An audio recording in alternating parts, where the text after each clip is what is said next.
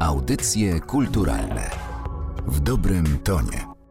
Martyna Matwiejuk, dzień dobry Państwu. Dziś gościem audycji kulturalnych jest dr Marcin Szelong, historyk sztuki, muzealnik, wykładowca Uniwersytetu Artystycznego w Poznaniu. Dzień dobry. Dzień dobry.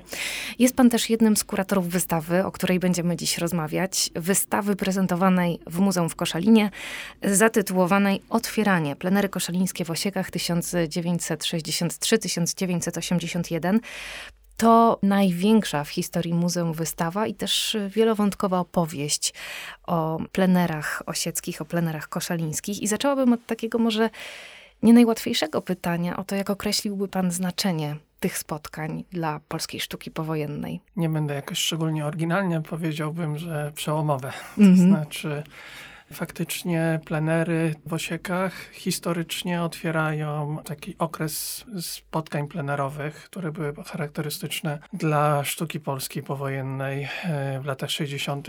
głównie, ale również i 70., czyli otwierają się taką epokę plenerową.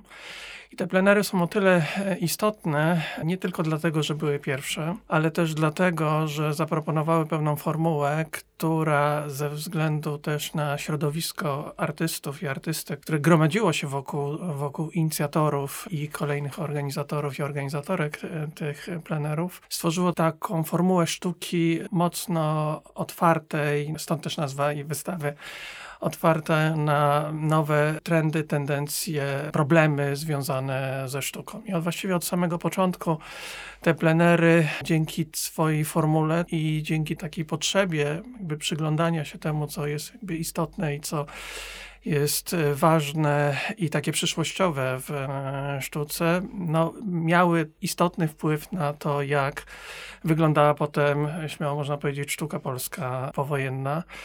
W związku z tym same te plenery dawały też taką możliwość artystom i artystkom uczestniczących e, w tych spotkaniach właśnie przyglądania się temu, co jest ważne, co jest jakby istotne i co też na dobrą sprawę dzieje się również i poza granicami. Trzeba też pamiętać, że mówimy o konkretnym kontekście takim polityczno-historycznym Polski powojennej. Ta wymiana artystyczna nie była tak silna jak, i tak otwarta, jak jest obecnie ale też dawały taką możliwość spotkania się nie tylko artystów i artystek z samymi sobą, tylko że również od samego początku właściwie chodziło też o spojrzenie na to, co się dzieje jakby w świecie nauki, co się dzieje w teorii, w, w krytyce artystycznej. I ta otwartość tej formuły plenerowej to była również otwartość na środowiska pozaartystyczne. Mhm.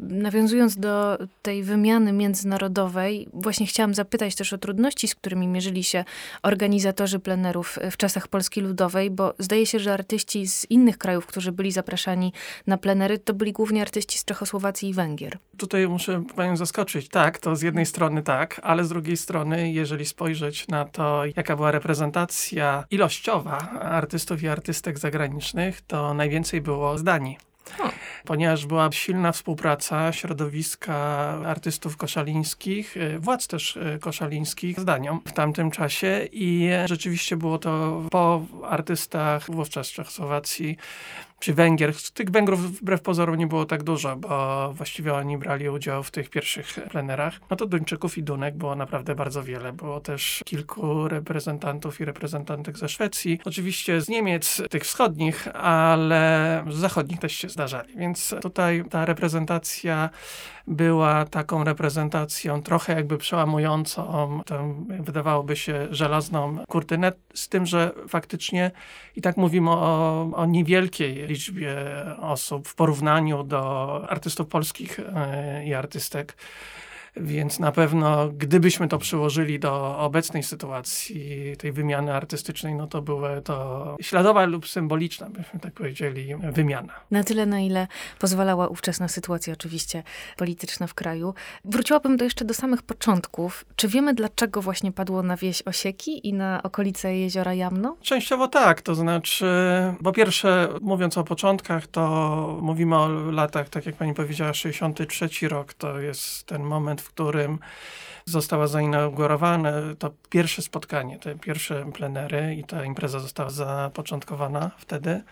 Ale zaczęło się w 62 od współpracy środowiska artystów koszalińskich i artystek z Marianem Boguszem, który został scenografem w Teatrze Bałtyckim w Koszalinie i był tam e, scenografem i też no, osobą no, bardzo znaną, wówczas bardzo aktywną, też działającą w, w wielu środowiskach, ale przede wszystkim związanym wówczas z, z Warszawą. Tam Bogusz spotkał się z Jerzym Fedorowiczem i Ludmiłą Popiel. Wobec też sytuacji samego Koszalina, miejscowości, która się znajdowała na tak zwanych ziemiach E, odzyskanych. I tego środowiska, które tam wtedy funkcjonowało i potrzebowało też takiego wsparcia, jeśli można powiedzieć, budowy większego takiego zaplecza, wymiany też artystycznej wtedy sobie zdano sprawę, że wobec takiej sytuacji, w jakiej się znajduje to środowisko, warto by było zorganizować jakąś imprezę, taką wymianę. To Marian Bogusz zasugerował, że być może właśnie jeśli jest taka trudność z tą wymianą pomiędzy środowiskami, to może warto zaprosić osoby z zewnątrz, z innych środowisk w Polski, ale również z zagranicy do Koszalina. A dlaczego osieki? No bo szukano właśnie miejsca, gdzie dałoby się to zorganizować. I dwie artystki w tym właśnie wynalazły to, to miejsce. Właśnie wspomniana Ludmiła Popiel i Irena Kozera, które przyglądały się właśnie, gdzie mogłoby być takie idealne miejsce, gdzie można by było się spotkać tych kilka tygodni ze sobą e, pobyć i popracować też wspólnie. Ten ośrodek w Osiekach dawał taką możliwość. Z jednej strony tworzył pewną bazę noclegową, a z drugiej strony były tam miejsca, pawilony, w których można było zorganizować pracownię. Takie były początki. E, na przestrzeni tych niemal 20 lat, podczas których organizowane były plenery w Osiekach, e, tak jak pan powiedział, mieli okazję spotykać się przedstawiciele różnych dziedzin ze świata sztuki, nie tylko artyści, ale też teoretycy, kuratorzy czy architekci choćby. I też y, poszczególne edycje, jeśli mogę to tak nazwać, były rozmaite. Różne tematy podejmowano, różne były też relacje i opinie zarówno środowiska artystycznego, jak i mediów o poszczególnych y, plenerach. Czy potrafiłby pan wskazać taki z pana perspektywy najciekawszy plener? Znaczy z perspektywy jakby historycznej na pewno tym bardzo istotnym był ten pierwszy, nie? no bo gdyby nie ten pierwszy, pewnie nie byłoby ich kolejnych. Ale to nie jest takie proste. To znaczy, siłą tych plenerów w warunkach, ówczesnych warunkach, ale bym powiedział, że może nawet i teraz, była pewna taka wytrwałość. To znaczy to, że one się odbywały cały czas. Niewiele było takich imprez w tej historii e, powojennej Polski, które, zwłaszcza w tych czasach komunizmu czy socjalizmu, które by z taką regularnością odbywały się właściwie co, co roku. I mówię o tym dlatego, no bo w związku z tym by były no, wzloty i upadki. Tak jak pani powiedziała, były ciekawsze i mniej ciekawe te spotkania, bo to wynikało też z różnych koncepcji, pomysłów i takich też wewnętrznych jakby dyskusji w środowisku, jak one powinny być organizowane.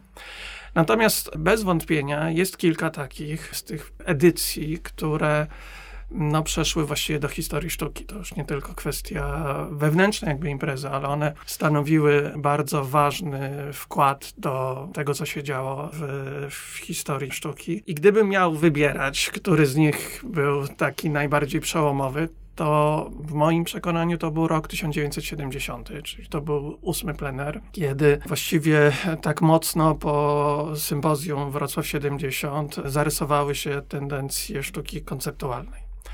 I to jest o tyle ciekawe, że widać, że ten rok 70 to była z punktu widzenia na wielu płaszczyznach, nie tylko jakby samej sztuki, ale samego sposobu myślenia o tym, czym miały być te plenery, był czymś e, wyjątkowym. To znaczy, przede wszystkim chodzi o to właśnie, że zmieniła się formuła sztuki, że nagle okazało się, że co innego jest ważne niż przedmiot materialny i że proces jest tym, czymś, co może stanowić wartość w sztuce. Trochę inaczej o tym myślano na początku. Chociaż kiedy zastanawiano się właśnie nad tym, jak te plenery organizować, co tam pokazywać, zdawano sobie sprawę, że to powinna być impreza, która jest otwarta na, na nowe tendencje i na to, co się dzieje, e, dzieje w sztuce. I od samego początku zawsze stanowił jakiś problem sam obraz jako przedmiot materialny. Sam fakt, że potem trzeba było go pokazać po plenerze, w wyplenerze, w różnych miejscach, to było dosyć ciekawe, ciekawe zjawisko i widać od samego początku, że ta formuła takiego tradycyjnego obrazu stanowiła pewne wyzwanie dla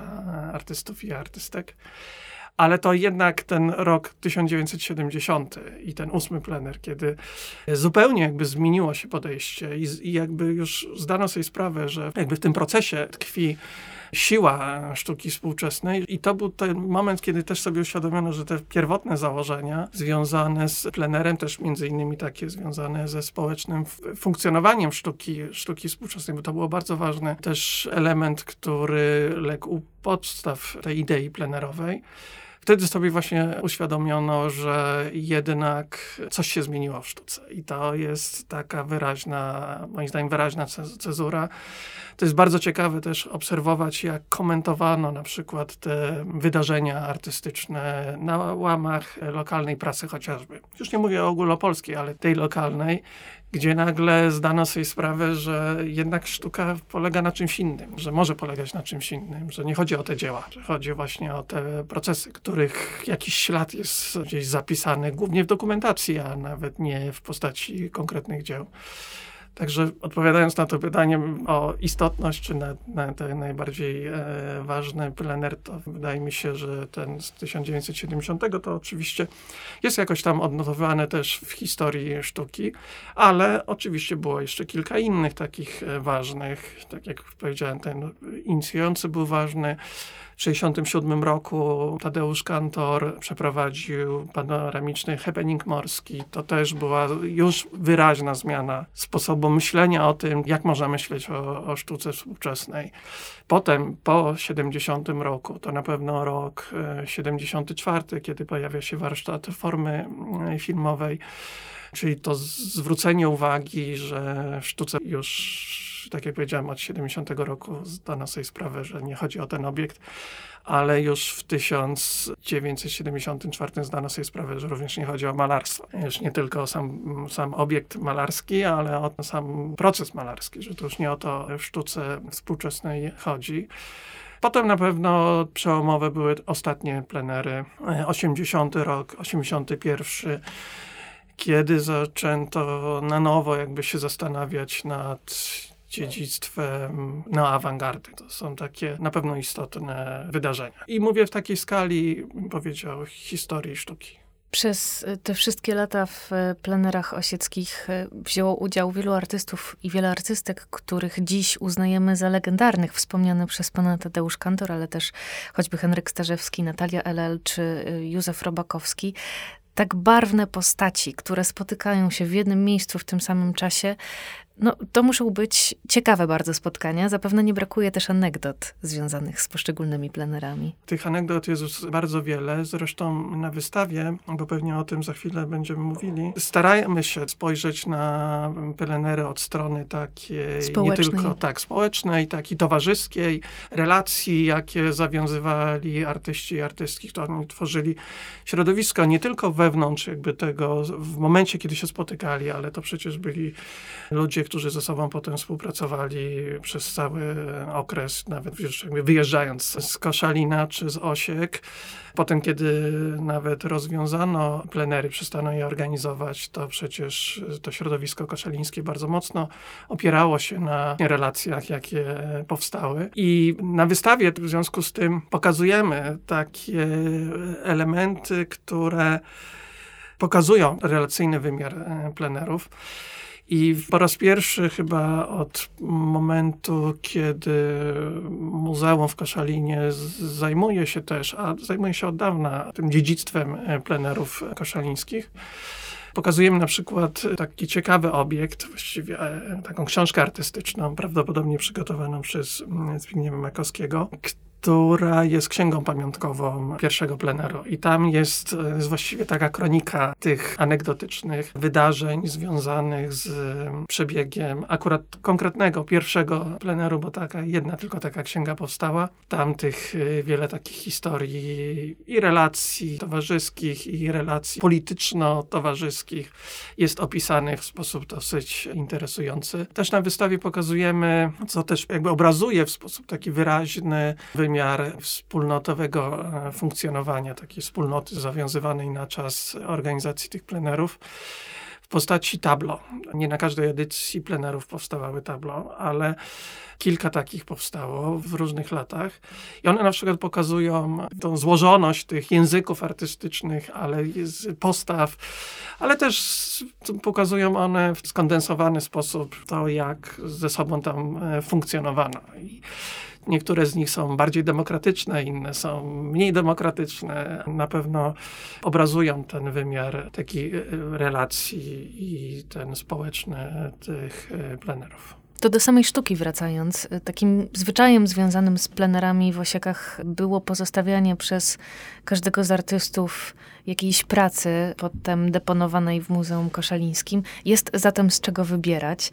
Jak wobec tego pomyślana była ta wystawa od właśnie strony prezentacji sztuki? Jakie prace tam znajdziemy? Może zacznę od tego, że pani zresztą o tym wspominała na początku rozmowy, że to jedna z największych i właściwie naj, historycznie największa prezentacja przygotowana przez Muzeum w Koszalinie i dedykowana plenerom w Koszalińskim.